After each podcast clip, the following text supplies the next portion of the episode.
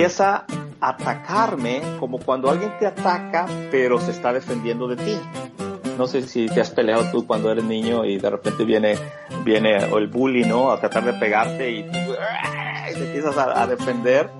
La muerte tiene un olor bien peculiar, un olor dulzón, amargo, extraño. Tú entras a una casa donde hay una persona muerta, ese olor es bien peculiar. Y ¿cómo es lo fuerte que se imprime sobre el cerebro? Es increíble. Bienvenidos al podcast Cucubano número 168. Esta semana tenemos una invitada que parece que está aquí conmigo, pero está lejos con cojones, porque está en el medio del Océano Pacífico. Y esta semana tenemos de invitada a Nia del podcast Mejor con Guanábanas. Y yo descubrí tu podcast ayer. ¿Y tú sabes por qué yo descubrí tu podcast ayer? ¿Por qué? By the way, ¿cómo estás? Antes de comenzar a hablar. No, yo estoy muy bien. Hace 3 meses me rompí un dedo del pie. Ay, pero ya se me curó, creo. Más o menos, está un poquito sore. Yo creo que de los dolores más malos que te pueden pasar, eso es uno de ellos. Sí. Ah, mano, eso es horrible. Cuando tú te metes un cantazo con una mesa.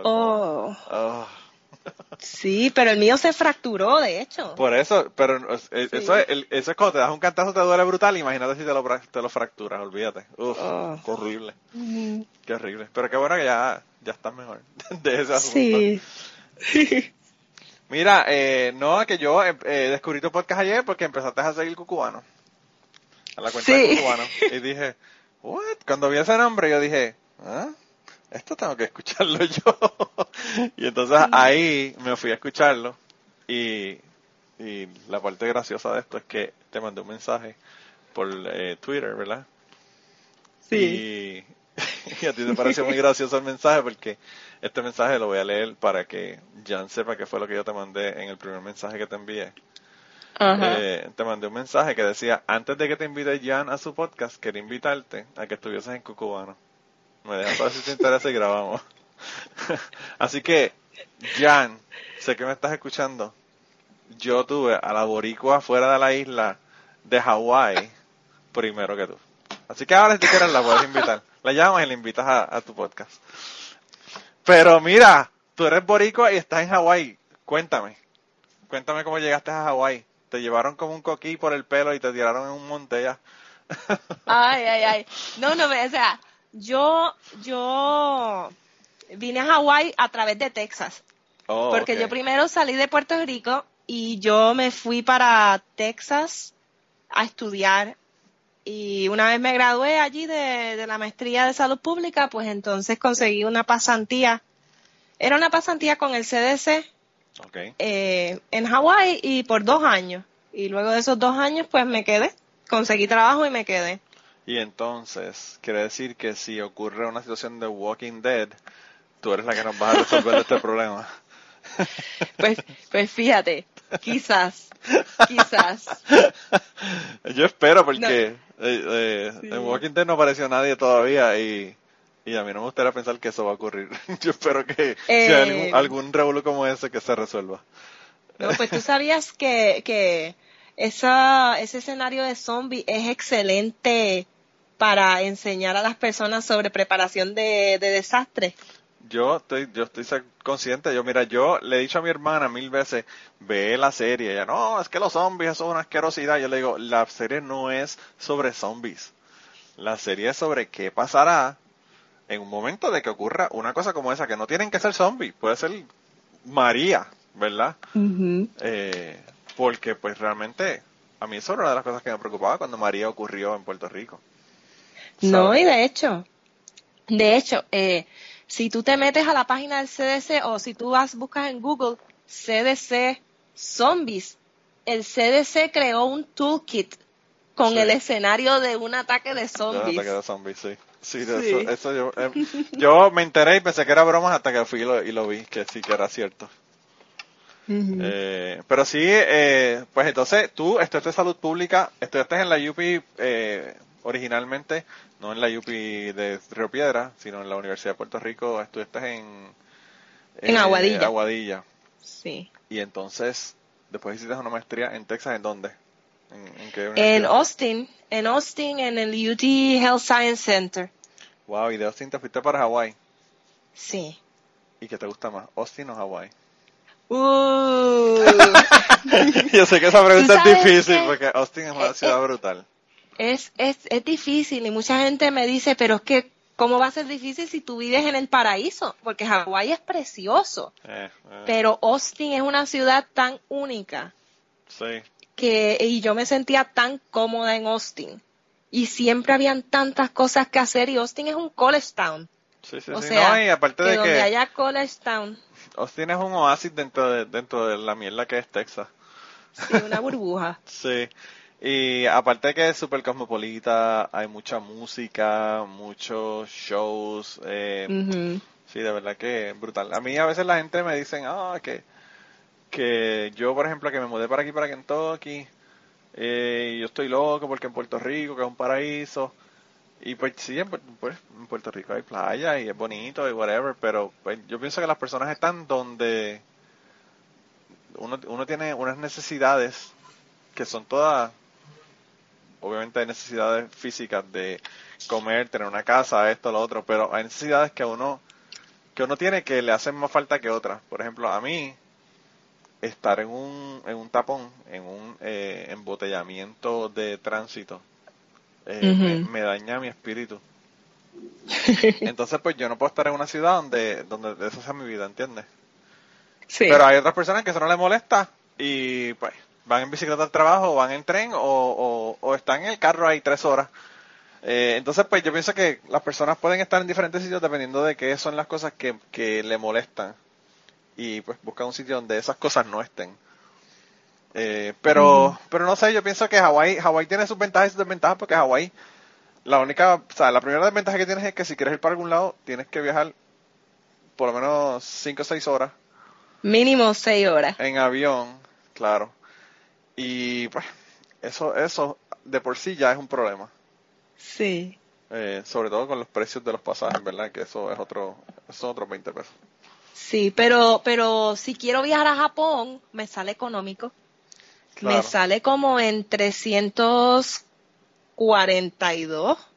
round trip. Regalo. Eso es un regalo brutal.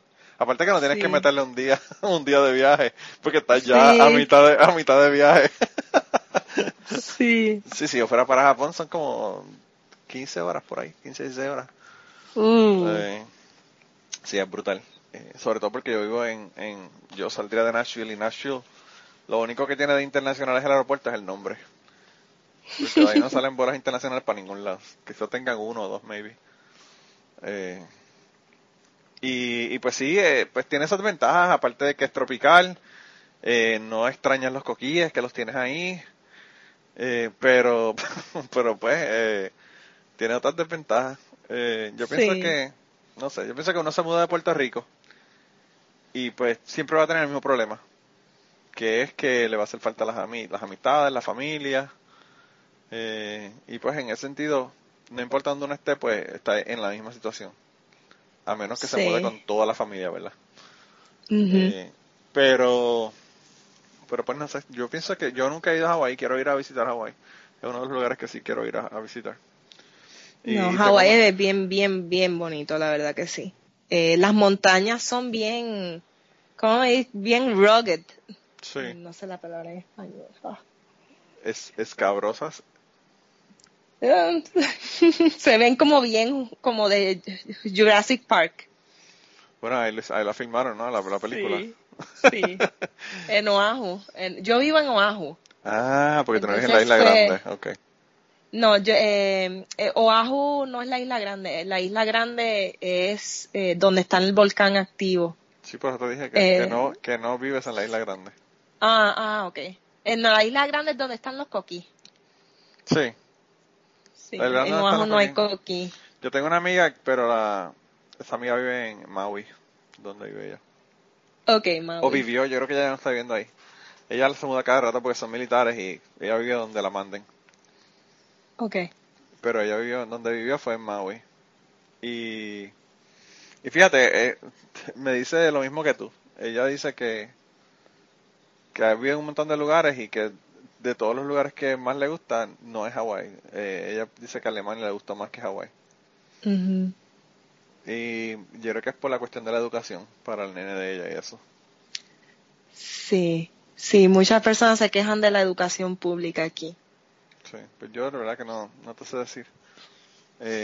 Pero ella me parece que por eso era que le gustaba Alemania.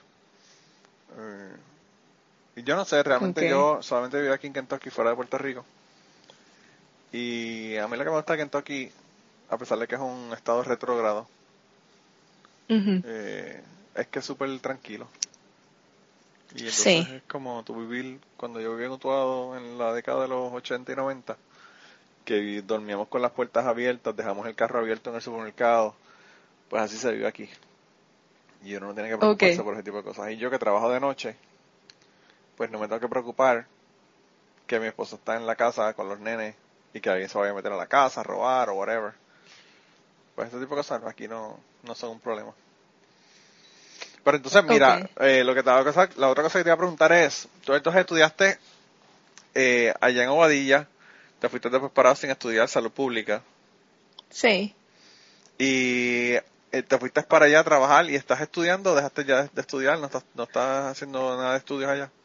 No, ya no estoy haciendo nada de estudio. Yo ya me gradué en el 2014 y desde entonces fue la pasantía que me pagaban en sí. esa pasantía. Y pues ahora trabajando. Okay. ¿Y trabajas con el CDC entonces? No. La pasantía era con el CDC. Yo estoy aquí en Hawái en una agencia de salud pública. ¿Del gobierno?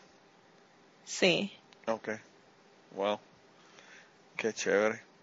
Yo no sé, ¿hay muchos boricuas en Hawái que tú sepas o no? Pues he escuchado que hay muchos, pero yo no los he localizado, la verdad. Yo no los he buscado, que es peor. Ajá, yo soy peor, yo no los he buscado. No sé, yo a veces la gente se mudan y buscan los boricuas. Yo cuando me mudé para aquí, yo me mudé con la que era mi novia en aquel momento. Uh-huh. Y había un grupo de boricuas en la universidad y luego se convirtieron en un grupo de hispanos, ¿verdad? Porque empezaron a añadirse gente que eran cubanos de Panamá y de un montón de otros lugares. Uh-huh. Y como que siempre estaban jangueando juntos y yo no entendía, de verdad, porque pues entonces a mí me caían bien y toda la cosa, pero pues yo no quería limitarme a estar con ellos y no estar con el resto de la gente local, ¿verdad? Del uh-huh. pueblo. Entonces, como que no entendía por qué solamente jangueaban con gente que eran de su país o eran hispanos, ¿verdad? Uh-huh. Y pues eso yo realmente nunca lo he entendido. Me ha parecido como que bien extraño. Mira, entonces tú comenzaste este podcast recientemente, tiene 9 episodios. Sí. Yo escuché ayer como 5 porque uh-huh. son súper cortos, ¿verdad? En comparación con este podcast Cucubano. Sí. Pero cuéntale a la gente de qué es el podcast. Pues, a ver, ¿cómo me explico? Mejor con Guanábanas realmente es un podcast donde yo pues exploro temas de las artes, de las humanidades, de la salud pública y bienestar. Yo lo que quiero es contestar la pregunta que todo el mundo tiene en la mente, que es cómo vivir mejor. Todo el mundo quiere vivir mejor, pues entonces yo siento que tenemos tantas herramientas como literatura, las obras de teatro, teorías de salud pública, además de la medicina tradicional. Y pues simplemente quería explorarlo y compartirlo con las personas y que se beneficien también como yo me beneficio. Pues fíjate, yo me sentí aludido. En el episodio de los desiertos de comida. Sí. No porque vive en un desierto de comida. Aquí hay mucha comida. Y comida fresca. El problema es que yo no me la como. Uh-huh. A veces no tengo mucho tiempo. Y eso a veces es el problema en muchos de los casos. Sí. Pero pues yo tengo la ventaja de que yo vivo en el medio de los Estados Unidos, que es donde se produce la comida en los Estados Unidos, ¿verdad? Entonces uh-huh. aquí la gente hablan de tener que ir a Whole Foods a buscar tomates que sean, ¿verdad? Que no sean tomates que son de fincas, que no sean de fincas pequeñas. Y aquí Ajá. tú vas caminando por la calle, la gente con un montón de strawberries o de tomates o de huevos frescos que los tienen Ajá. en el patio. Y pues en ese sentido, aquí se vive muy bien en ese sentido. Sí. Pero pues a veces lo que no tengo es el tiempo, porque con el asunto mío de yo trabajar 12 horas, los turnos míos son de 2 horas y pues a veces son bien difíciles. Y pues el turno, el hecho de que sea de día o de noche, pues la cuestión de la comida es complicado porque nunca tienes ¿verdad? Una rutina de cuándo, qué horas comes y todo lo demás. Y eso puede ser un problema. Sí. Pero mira, y entonces se llama Mejor con Guanábanas por... Ya tú lo dijiste en el episodio primero, pero explícale aquí para que la gente sepa de dónde sale el nombre, porque como que no va a entender qué tiene que ver la salud pública y el bienestar con la guanábana, ¿verdad? Pues realmente, a ver, yo quería, pues, como te explico, quería hacer el podcast precisamente de lo que lo estoy haciendo ahora, pero yo no quería que el nombre del podcast tuviera la palabra ni salud, ni la palabra bienestar, ni la palabra saludable. Porque cuando yo estoy buscando podcast nuevo, los podcasts que tienen esas palabras, a mí como que automáticamente me creo una idea en la mente de que son aburridos. Como que son para gente mayor, sí. No solamente sí, que sean aburridos, tú lo que piensas es, ay, trabajo. Sí, como que, porque eso es lo que tú trabajas. Van a hablar del ejercicio y sí, como que pues, entonces yo quería algo distinto y tuve una sesión de, pues con mi hermana, papi, mami, mi novio también estaba en esta sesión de brainstorming. Y empezamos a tirar nombres ahí raros, y entonces por poco estaba tan frustrada que mi novio así dijo, ¿por qué tú no le pones no causa estreñimiento? Y yo como que lo miro, como que no le voy a poner ese nombre. Entonces mi hermana me grita, nena, ponle guanábana. Y mi novio, ponle el guanábano. Y yo, no. Entonces dije, me voy a quedar con Mejor con Guanábana. De repente llegó, y la verdad que al principio yo estaba preocupada porque realmente no sabía si Mejor con Guanábana era el mejor nombre para ponerle a un podcast de salud pública, humanidades médicas o whatever. Pero mi novio me dijo que realmente, al contrario de lo que dicen los expertos, realmente el nombre es lo de menos. Porque la gente te va a conocer a ti por lo que tú hablas en tu podcast. Y pues realmente, y también lo de las guanábanas, pues tenía como una historia ya personal, pues de mi abuela, que ella hacía batidos de guanábana que le quedaban bien ricas. La guanábana también es una fruta pues nativa a las Américas. Y también es una fruta bien beneficiosa, así como para la salud. Y pues, y dije, ¿por qué no? Que sea lo que sea. Sí, yo creo que por eso decidí. A mí lo que más me gusta de tu podcast es el logo. El logo te quedó brutal, ¿no? ¿Quién te hizo el logo? Fui yo, y sabrás que yo lo hice en mi iPhone, en una aplicación de dibujito con un stylus.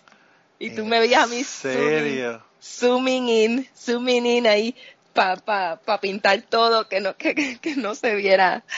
Wow, pues te quedó brutal, la verdad que me gusta un montón. Parece que te lo hizo un profesional, definitivamente. Gracias.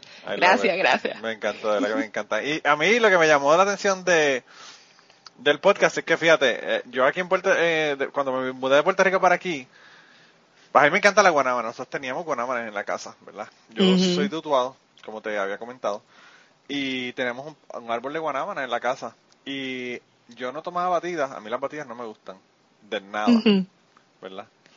Pero nosotros hacemos limbers de guanábana y jugo de guanábana. ¡Ay, qué rico!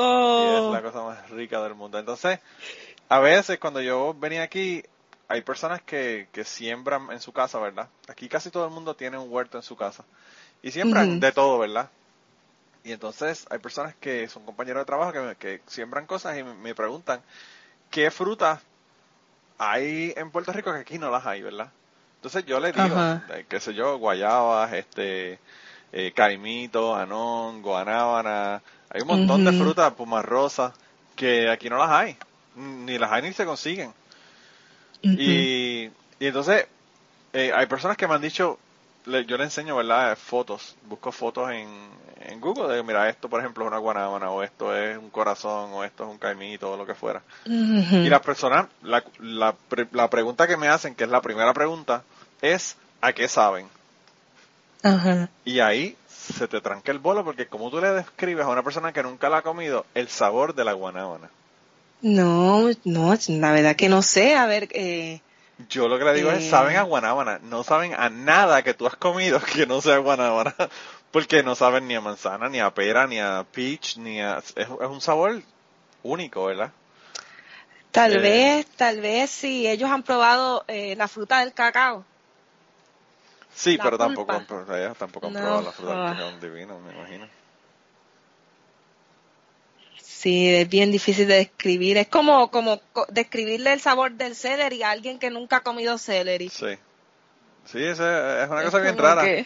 Yo aquí, único. El otro día aquí a veces se consiguen guayabas, ¿verdad? Por cierto, carísimos, pero se consiguen. Y yo conseguí guayabas y estaba comiendo guayabas. Y mi jefa me vio y me dice, ¿qué es eso que tú estás comiendo? Y yo le digo guayaba. Y me dice, yo he escuchado de eso. Como que ella ha escuchado lo que es guava, pero no sabe... Nunca la había visto, ¿verdad? La fruta.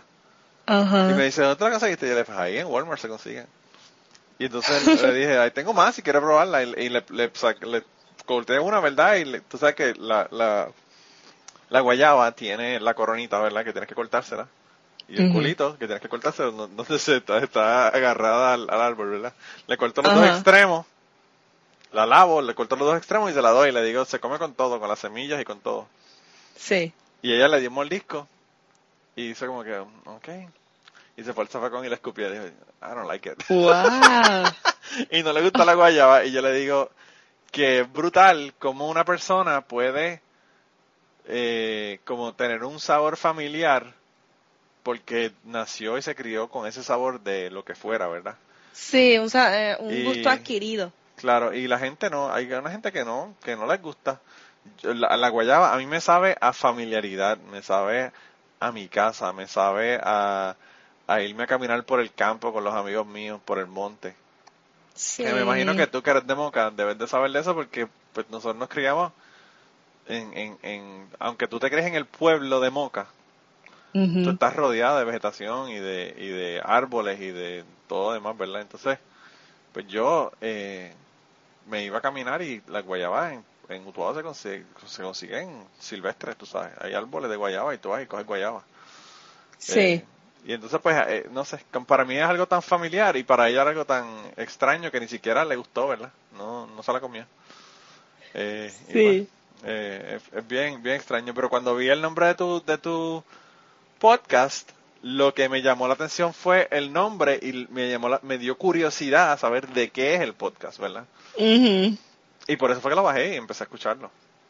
Realmente, porque yo creo que fue acertado el hecho de que no fuera tan descriptivo el título del podcast o el nombre del podcast. Porque le causa curiosidad a la gente. Sí.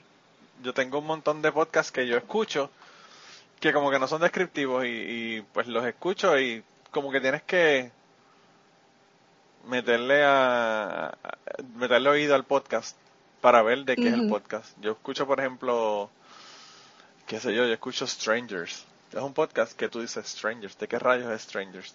Strangers es de un montón de cosas.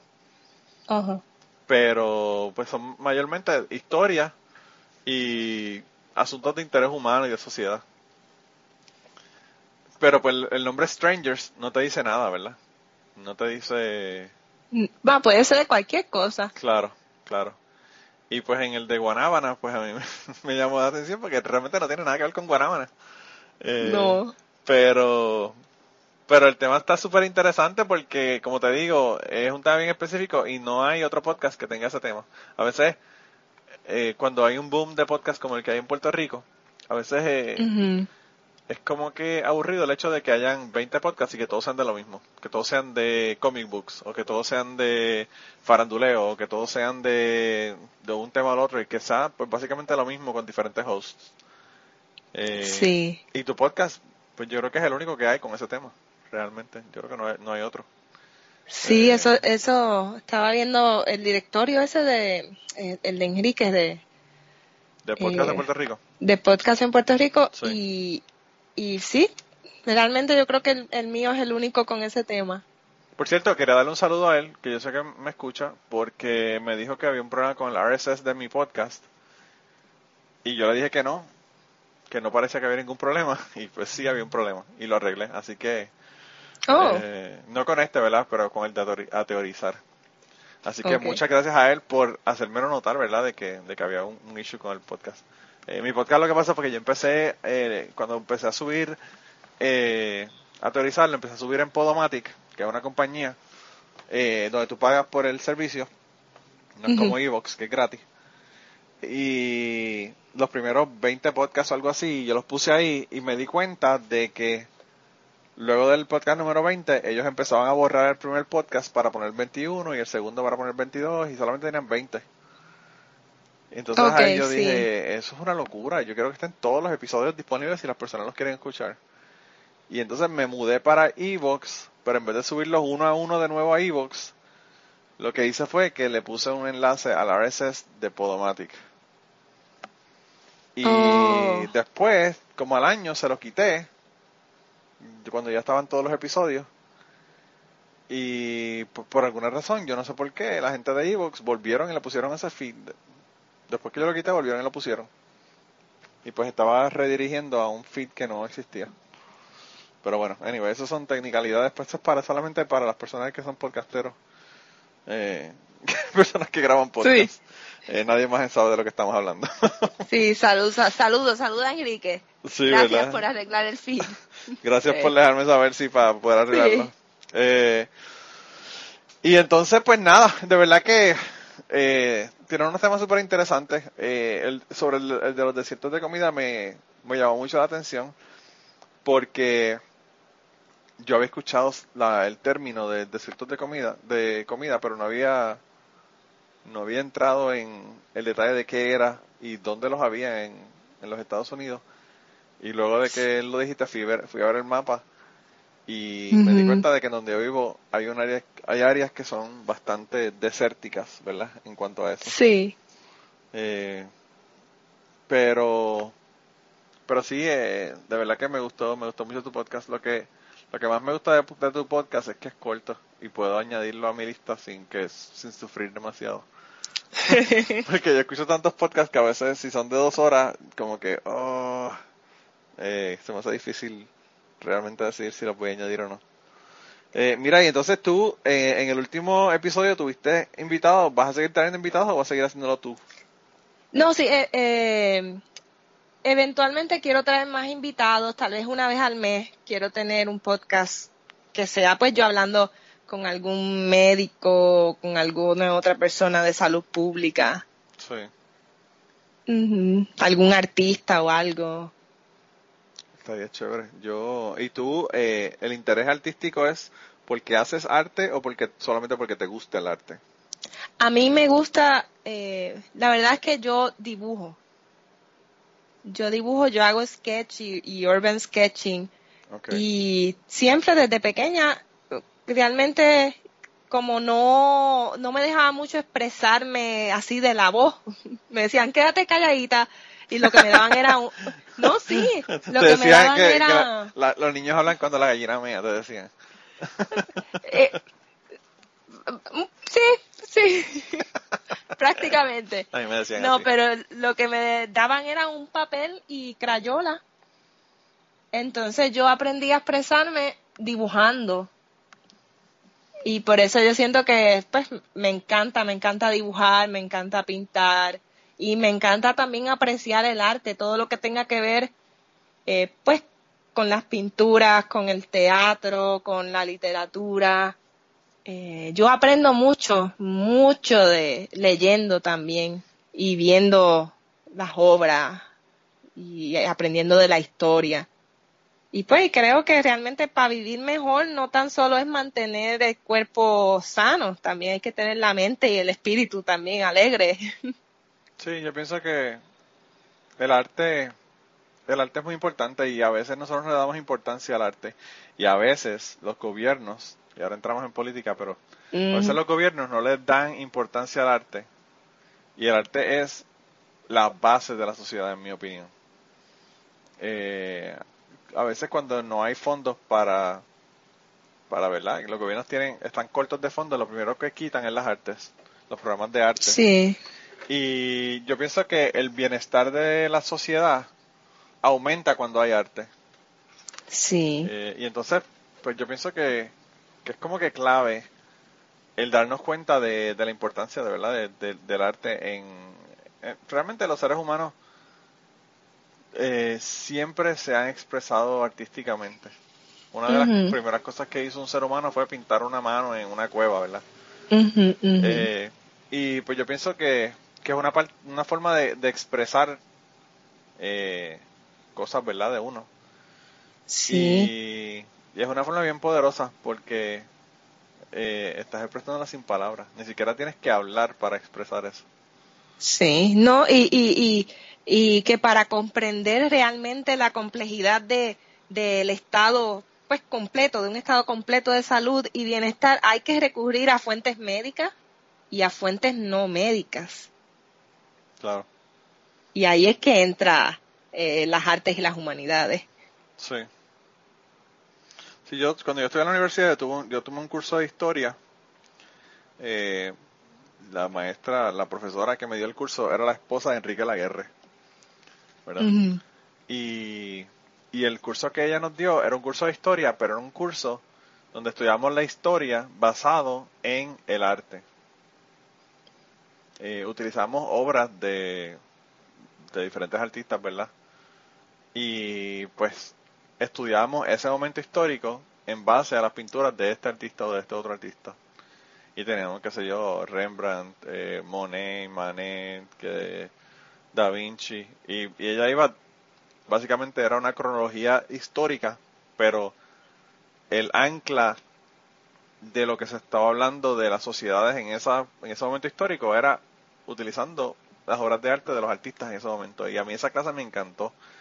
Y es bien raro porque fue como una forma de ver la historia de otra manera. Yo la historia a mí nunca me había gustado realmente. Ahora vivo de las historias y tengo un podcast sobre historias, ¿verdad? Pero sí. pero cuando yo estudiaba historia y a veces nos pasa a muchos, ¿verdad?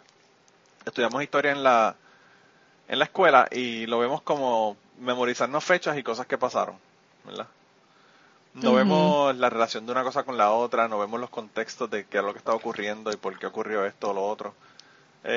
Sino que vemos en tal fecha ocurrió tal cosa, la Revolución Francesa o qué sé yo, el descubrimiento del Nuevo Mundo, whatever. Pero como que no le damos importancia a qué es lo que está ocurriendo en ese momento. Y por eso a veces la historia a veces nos parece aburrida. Sí. Pero pues la historia, yo me he dado cuenta estudiando y leyendo sobre historia, que un pequeño suceso hace que el mundo sea completamente diferente a lo que podría haber sido si eso no hubiese pasado.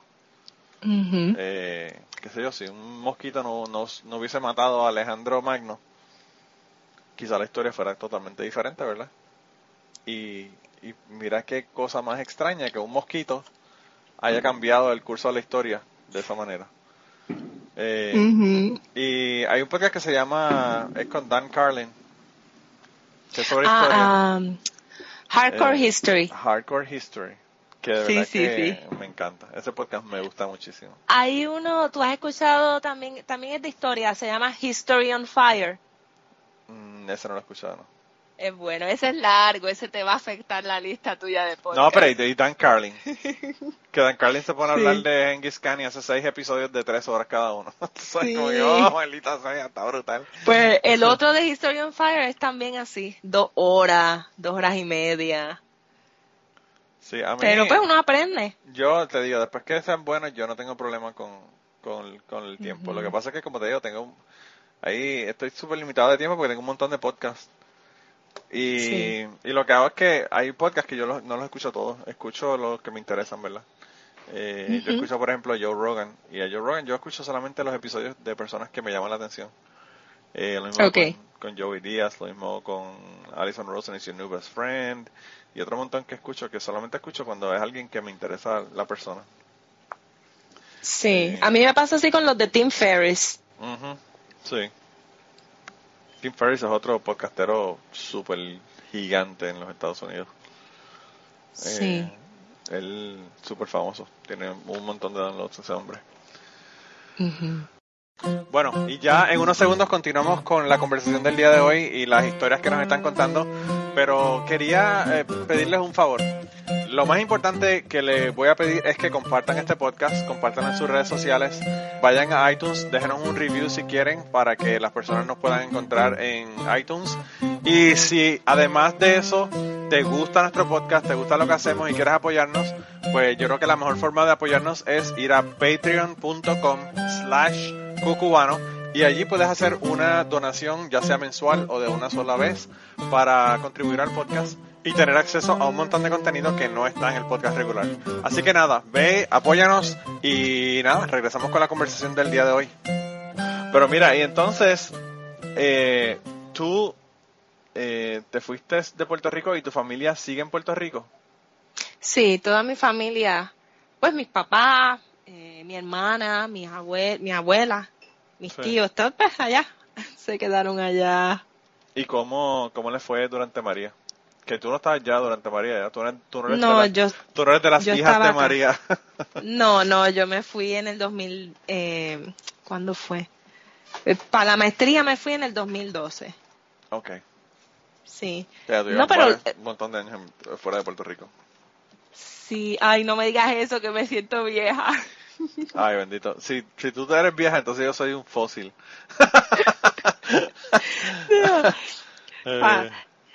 No, pero lo que pasa es que hay mucha gente que yo conozco que se mudaron hace 2 años, 1 año, 3 años.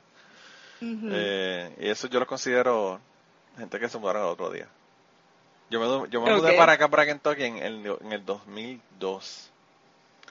Okay. Así que yo llevo casi, bueno, ya no, todavía no, ¿verdad? Pero voy para casi la mitad de mi vida aquí y la mitad en Puerto Rico.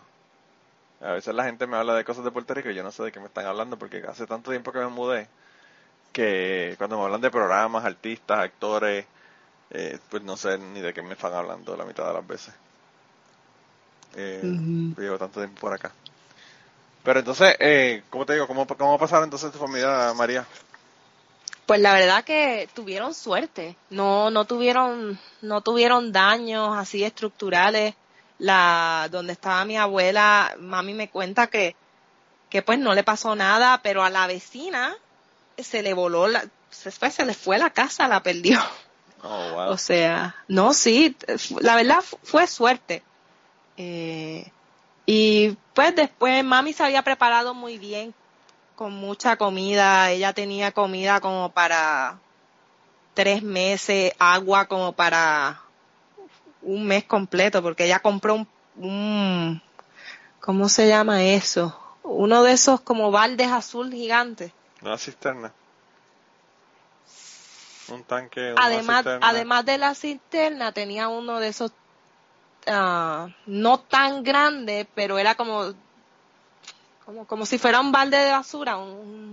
Sí, uno de estos contenedores de estos que son como de 55 galones, uno de estos bien grandotes. Pues eso, ella lo llenó de agua, más llenó un montón de agua. Ella se preparó bien. Y pues, y entonces le daba comida a abuela. Lo que sí se quejó mucho fue del calor. Sí, me imagino, porque el calor de por sí es horrible en Puerto Rico. Cuando tú puedes prender un abanico o un aire, imagínate sin poder hacerlo, está brutal. Entonces yo lo que hice fue que por Amazon compré uno de esos abanicos que son que funcionan con energía solar, sí, y se los envié. Vaya. Pues yo no sabía si se había afectado mucho en Moca, porque en Utuado fue uno de los pueblos más afectados y Moca queda ahí al lado. O sea, no es al lado, ¿verdad? Pero es en el centro hacia el oeste. Pero es que en Moca sí hubo bastante daño. Pero por eso te digo que pues fue suerte realmente. Sí, eso a veces dependiendo de cómo los vientos están y es súper particular como es el asunto ese, pero mira, entonces la otra cosa que te voy a preguntar de Moca, yo tengo amistades de Moca, amistades que quiero mucho de Moca. Hay un señor que es Matos también, pero no es que la familia mía, que es de Moca, yo lo quiero un montón. Nosotros, yo te iba a contar, y no sé si tú conoces este lugar o no, pero unos amigos míos y yo, cuando estábamos en la escuela superior, esto te estoy hablando del 92, 91, por ahí. Ajá. Yo llegué a la escuela un día y a mí estaban unos amigos hablando que habían ido a Moca la noche antes. Cuando salieron de la escuela se fueron para Moca a las 3 de la tarde, tutuado. Y estaban hablando, escúchate, porque ellos le habían dicho que en Moca había una pirámide. ¿Una pirámide? ¿Tú conoces la pirámide de Moca? No. ¿Tú no sabes que en Moca hay una pirámide? ¿Qué pirámide? No, o sea, ay Dios santo, ahora me van a tripear porque no conozco la pirámide de Moca. No, es una pirámide privada, por eso te pregunto que si la conoces, si sabes de ella, no. Es una casa, es privada, está en el patio de una casa. Pero sí hay una pirámide, de que hay una pirámide. Nosotros fuimos. Pues yo llegué ahí y ellos estaban hablando de esa mierda. Entonces, pues ellos se fueron de Utuado para Moca. Unos chamacos que acababan de coger la licencia de conducir, porque nosotros tendríamos 17 años, 16, 17 años. Agarraron el carro y se fueron para Moca. ¿Por qué le dijeron que había una pirámide? Y ellos se fueron, imagínate qué inteligentes son, se fueron por el pueblo a preguntar dónde era la pirámide de Moca. Y la gente... pero es que esto me está dando mucha risa. Y de que gente... se fueron a ver la pirámide. Sí, y la gente de Moca, pues, le tenían la misma reacción que tú tuviste cuando te pregunté de la pirámide de Moca, era la reacción que tenían la gente cuando estos chamacos tutuados le preguntaban que dónde era la pirámide de Moca, y dicen, ¿qué carajo pirámide tú estás hablando? Tú sabes. Y entonces, pues ellos siguieron preguntando, a todo el mundo que veían le preguntaban dónde era la pirámide, hasta que alguien le dijo, la pirámide, sí, la pirámide es ahí en la casa de don Pablo, ¿verdad? Del hermano Pablo, le decían el hermano Pablo. Y entonces, los chamacos llegaron a las 10 de la noche. Estuvieron desde las 3 de la tarde, se fueron para Moca, me imagino que será como una hora, hora y media que llegarían. Hasta que llegarían como a las 5 de la tarde, 4 y media, 5 de la tarde por ahí. Y desde esa hora empezaron a buscar y no encontraron, hasta las 10 de la noche encontraron la pirámide. Pues se fueron a tocar en la puerta de Sedón a las 10 de la noche para preguntarle de la pirámide que él tenía en el patio. El señor es un señor tan decente, el señor se murió ya, pero era un señor tan decente que no lo mandó para el carajo y le dijo, pues sí, vengan para que la vean, y se los llevó al patio para que vieran la pirámide. Entonces ellos al otro día llegaron contando la odisea del día antes de que encontraron la pirámide de Moca, ¿verdad? Entonces ellos estaban contando todas las cosas que le dijo el tipo de la pirámide y toda la cuestión. Yo este cuento ya lo había hecho en un episodio anterior, pero hay mucha gente que empezaron a escucharlo recientemente y no sabían. Y tú que eres de Moca, pues obviamente te tenía que preguntar de la pirámide de Moca. No, ¿sabes qué? Yo debí relajar un poco y decir, sí, la pirámide de Moca, todo el mundo allí conoce la pirámide de Moca. No, o decirme, sí, el abuelo mío, fue el que la hizo, el abuelo mío. Sí. Mira qué pequeño es el mundo que encontré a la nieta de don Pablo, el de la pirámide. Sí. Pues el caso fue que ellos estaban hablando de eso y yo no podía creerlo. Pues yo decía, ¿qué carajo pirámide hay en Moca? Anyway, el caso fue que dijeron, no, vamos de nuevo. Y yo le dije, pues claro que vamos. Y yo le dije a mi padre que mi padre nunca le... Tú le has dicho de un road trip en el que él no haya ido porque él le encantaba coger el carro e irse por ahí a... a loquear por la isla, ¿verdad? Pues yo le dije a mi papá, y le dije, mira que si nos llevas el domingo, nos llevas a ver la pirámide de Moca. Él, ¿qué pirámide de Moca? Y ahí le conté todo el cuento. Y dijo, pues sí, nos vamos, el domingo nos vamos. Entonces yo hablé con los amigos míos, y nos fuimos todos para la pirámide de Moca. Y entonces, como ya los amigos míos sabían dónde era la pirámide de Moca, pues llegamos, es en el mismo pueblo, o sea, no es que te fuiste a un campo, es en el mismo pueblo de ahí. Ay, entonces, pero yo tengo que preguntar a mami o a papi a ver si saben de la pirámide esa. Pues llegamos ahí donde Don Pablo, en la casa de Don Pablo, y entonces, cuando llegamos había un grupo reunido, ¿verdad? Que estaban haciendo meditaciones y cosas, ¿verdad? En la pirámide, entonces, pues Don Pablo nos enseñó la pirámide, nos dijo que yo creo que esto, yo... no se lo creo, ¿verdad? Esos son pendejas que la gente te dice que tú sabes que no. Pero él dice que la gran pirámide, la pirámide de Keops en Egipto, tiene una parte de arriba que se le rompió, ¿verdad? La puntita de la pirámide se rompió. Pues él dice que la pirámide, las dimensiones de la pirámide que él tiene en el patio de atrás de la casa es el mismo tamaño que el pedazo que le falta a la pirámide de Keops, ¿verdad? Entonces, este señor... es un señor que es de Ceiba.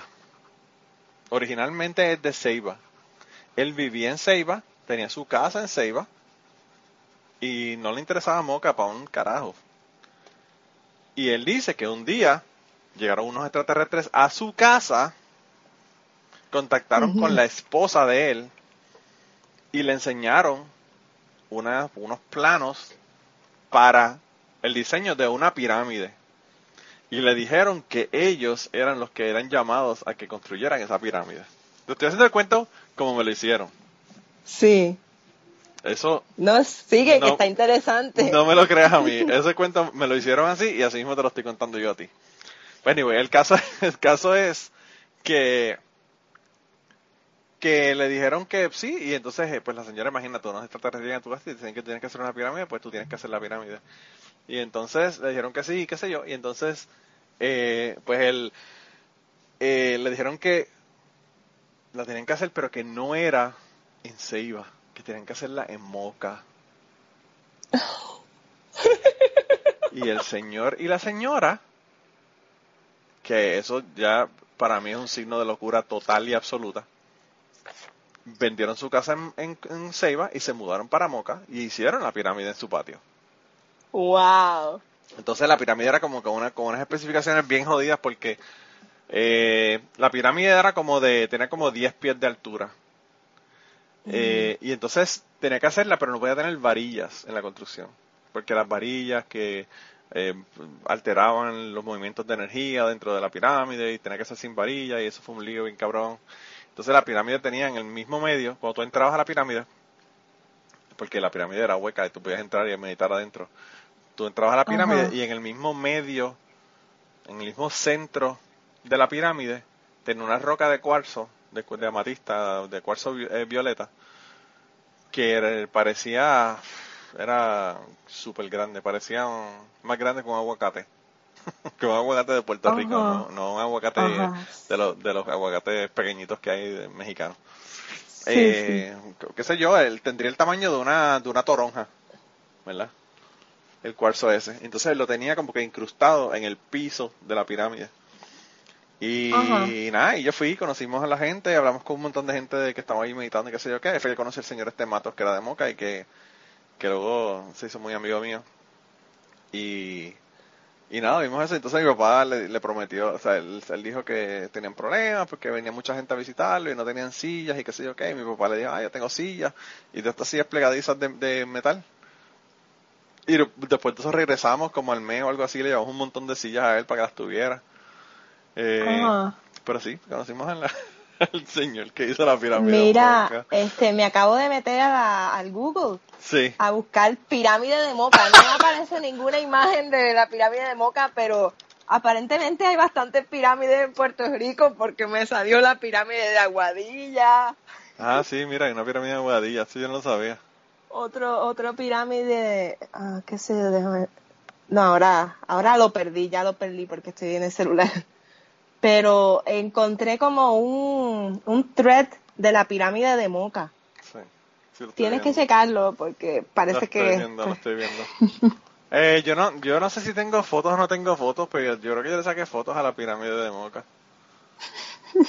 ¿Tú sabes lo que podemos hacer? Irnos a Google Earth a ver dónde carajo está la pirámide de Moca. Pues mira, fíjate, esa pirámide de Aguadilla se parece mucho a la pirámide de Moca. Es el mismo tamaño más o menos. Esto Manuel Sánchez, parapsicólogo, el de la pirámide de allá de Aguadilla.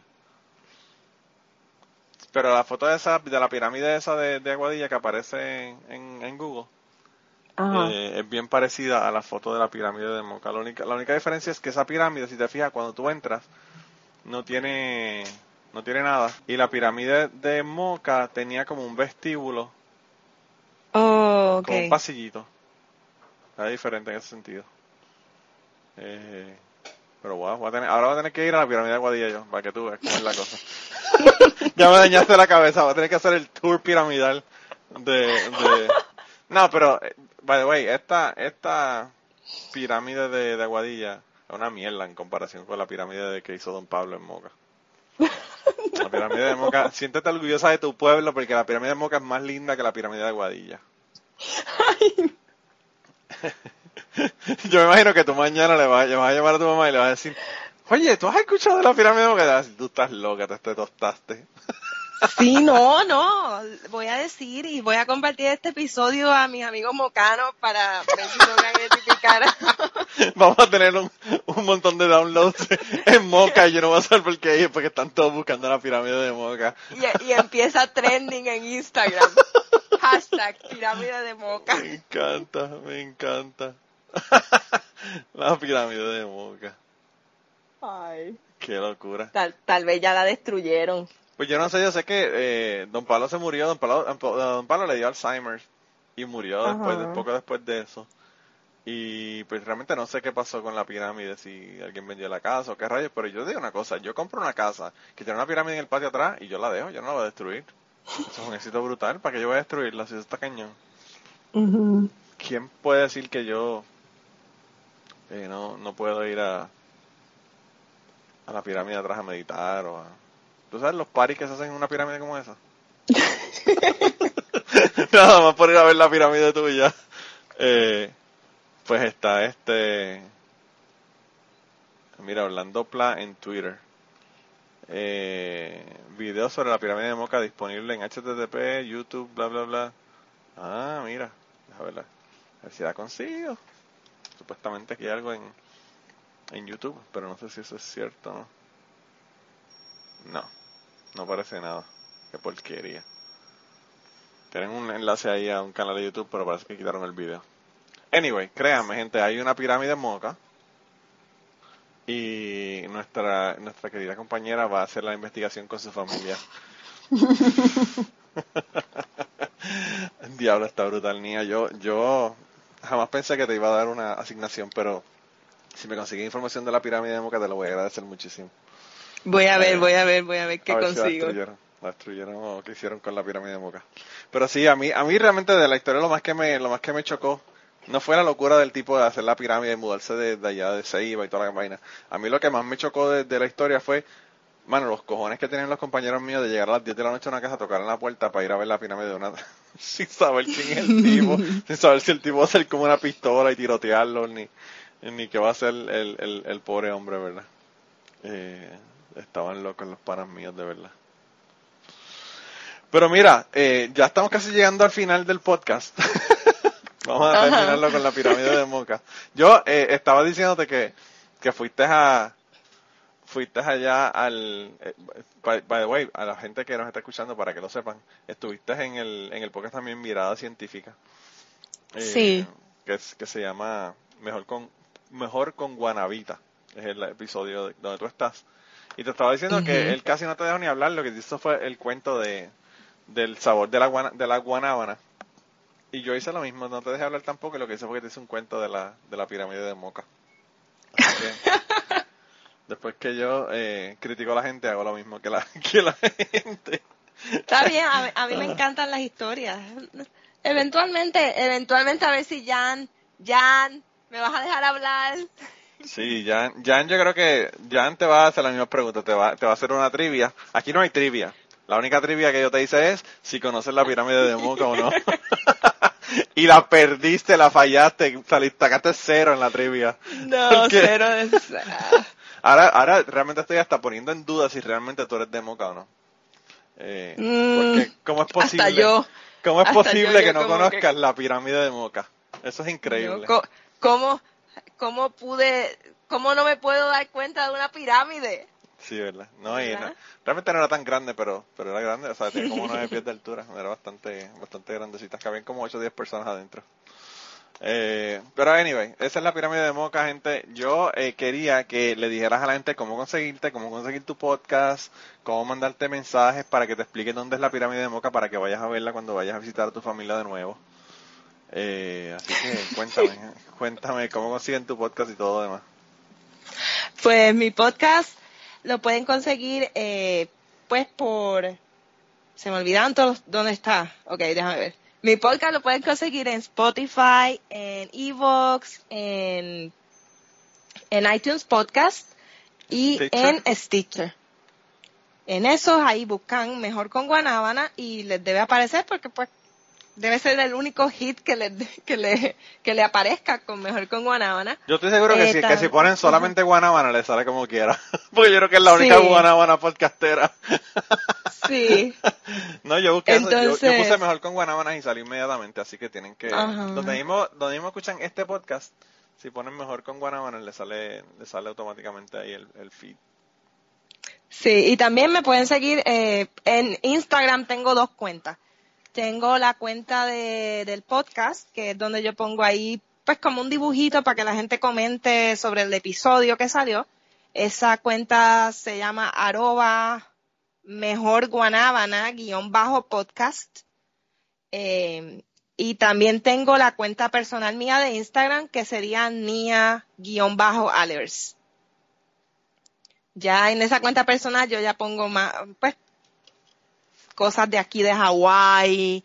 Ahora mismo yo hago mucho, pues estoy mucho bien metida dentro de Jiu Jitsu y de Muay Thai y pues pongo cosas de eso también. Eso lo puedes hablar con Jan. Eso lo puedes hablar con Jan. Porque eso me interesaba. Yo cogí taekwondo cuando estaba creciendo, ¿verdad? Cuando estaba en desarrollo todavía. Sí. Y ya no lo hago, no lo practico, pero sí, yo he pensado, realmente he considerado trabajar alguna arte marcial para meter a mi hijo y meterme yo también. Porque a mí me gusta muchísimo.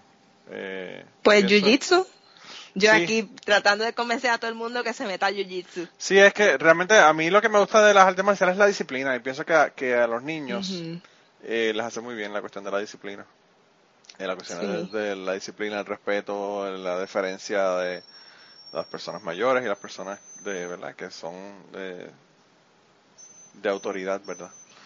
Yo pienso que eso ayuda un montón. Así que nada, gente, ya saben, y tú estás en Twitter también. También Twitter, sí, en Twitter. En Twitter el username es @mejorguanábanas. Ok, pues ya, si ustedes no se pueden acordar de esto, lo que pueden hacer es que van a www.cucubanopod.com y ahí le voy a tener todas las cuentas de Instagram, todas las formas de contactarlas. Y si consigo una foto de la pirámide de Moca se la voy a poner ahí. Si no le pongo la de Aguadilla para que vean qué fea es. pero y antes de irme, antes de irme quiero aclarar que pues que yo me disfruté también mucho la entrevista con Enrique de Mirada Científica. Sí, hablamos un montón. Lo que pasa es que pues hablamos tanto que tuvo que cortar. No, él dijo que iba a hacer un episodio futuro donde iba a poner la otra parte que le cortó. Así que esa la estoy esperando. Yo me suscribí al podcast de Mirada Científica también. Pues yo soy así nerdo y me gusta la cuestión científica. Soy científico. Y no conocía el podcast. Lo conocí a través de tú que mencionando que estuviste allá. Cuando estábamos coordinando. Yo no lo conocía el podcast. Así que me alegra mucho haberlo averiguado, que existe ese podcast, porque ya, como te digo, me suscribí. Así que me sigo suscribiendo, tengo 2 más, Mejor con Guanábana y Mirada Científica. Y espero que el resto de la gente que nos escuchan que hagan lo mismo. Por favor, suscríbanse a Mejor con Guanábana para que esta chica vea que nosotros le vamos a traer audiencia a ella.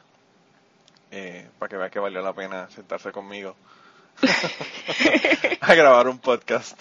Valió la pena, aunque sea más nada por la historia de la pirámide. Aunque sea, déjame decirte. Aunque sea por conocer sobre tu pueblo, ¿verdad?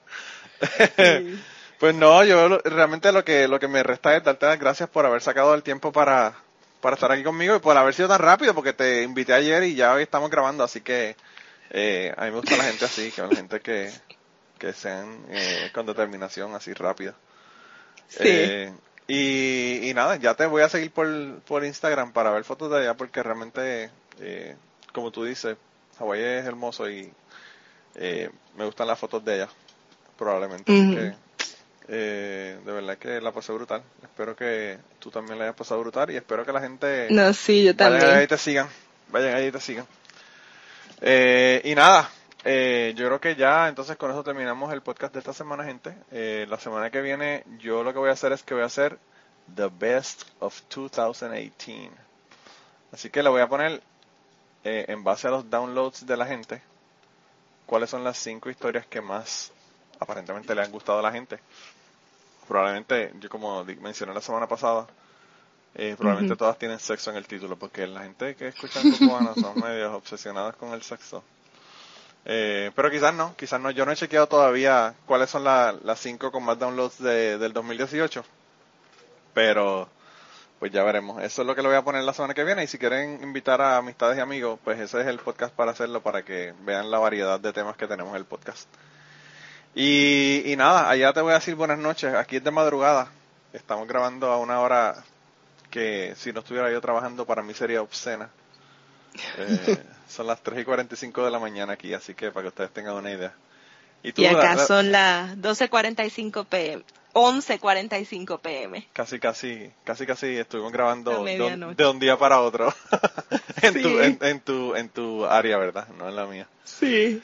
Pero nada, pues nada, entonces nos vemos, cuídate un montón, sigue para adelante, de verdad el podcast me gusta mucho y quiero ver qué es lo que viene por ahí en tu podcast. Tú lo haces una vez a la semana y salen los lunes, ¿no? Sí, una vez a la semana salen todos los lunes. Ok, bueno, pues ya saben, gente, antes de, si bajaron este hoy, pues bajen el otro también hoy y lo escuchan. ¿Y de qué va a ser el de esta semana? Como va a ser el día antes de Navidad, lo voy a hacer de Charles Dickens y el Christmas Carol. Ah, qué brutal. Uh-huh. Ah, pues sí, perfecto. Bueno, pues gente, ya saben el tema. Y chequen los otros que se los escuchan todos súper rápido, porque están todos ahí cortitos, así que los pueden bajar todos y hacen un binge listening. Y nada, nos vemos la semana que viene, gente. Te cuidan un montón. Y antes de terminar esta semana, queremos darle las gracias a las personas que nos han ayudado con el podcast. Raúl Arnaiz nos hizo el logo y a Raúl sus trabajos los consiguen en homedecomic.com. Así que dense la vuelta por allá y chequen los trabajos de Raúl, que están brutales. Y la canción del podcast la canta Maida Belén con Rafi Lin en la guitarra y Kike Domenech en el 4. Y queremos dar las gracias también a ellos por haber permitido que nosotros usáramos la canción para el podcast. Si te gusta el podcast y quieres apoyarnos en el podcast, puedes ir a la página de Patreon de nosotros, que es patreon.com/cucubano, y ahí puedes hacer aportaciones para el podcast, y además de las personas que aporten ahí para el podcast, le vamos a tener material adicional que no va a estar incluido en el podcast dentro de la página de Patreon. Así que dense la vuelta por allá y chequenlo.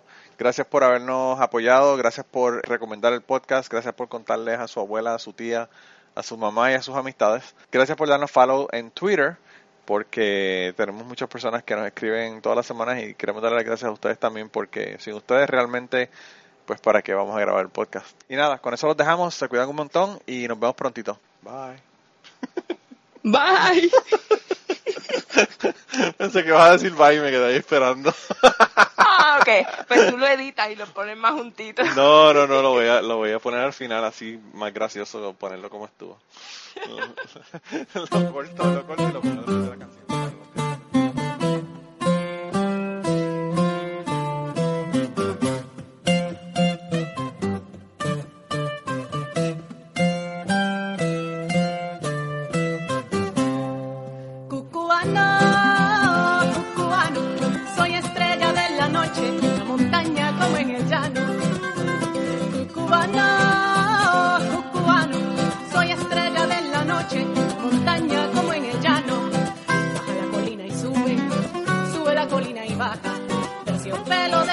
cachete, yo soy la verde puntada. Baja la colina y sube, sube la colina y baja. Terciopelo de la noche, yo soy la verde puntada. Terciopelo de la noche, yo soy la verde puntada. Y digo así, cubana, cubano, soy estrella de la noche, como en el llano. Cubana.